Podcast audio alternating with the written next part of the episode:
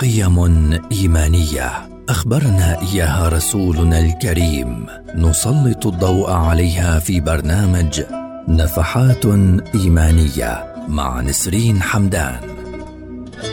برنامج نفحات إيمانية يأتيكم خلال شهر رمضان المبارك في مثل هذا الموعد عبر أجيال.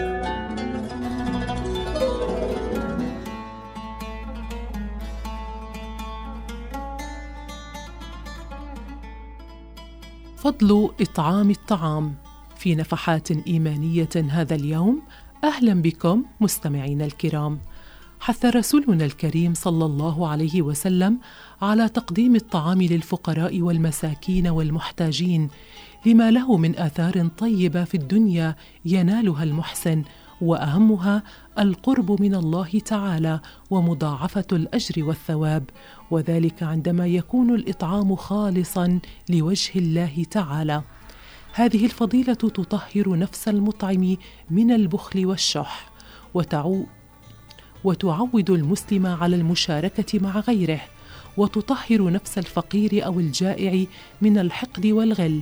على غيره من ميسوري الحال نظرا لشعوره بالوحدة في المجتمع ونشر ثقافة الدين الإسلامي بين الذين يجهلونه وتحقيق المودة والترابط بين أفراد المجتمع وانتشار الخير فيما بينهم وكذلك تحقيق التوازن وتقليص الفجوات بين الأفراد. إن مطعم الطعام من أصحاب الميمنة.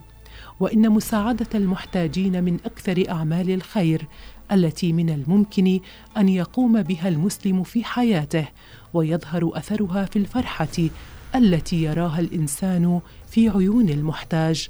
قال رسول الله صلى الله عليه وسلم من فرج عن مسلم كربة قال رسول الله صلى الله عليه وسلم من فرج عن مسلم كربة من كرب الدنيا فرج الله عنه كربة من كرب يوم القيامة. سيداتي وسادتي دمتم بكل خير وإلى اللقاء.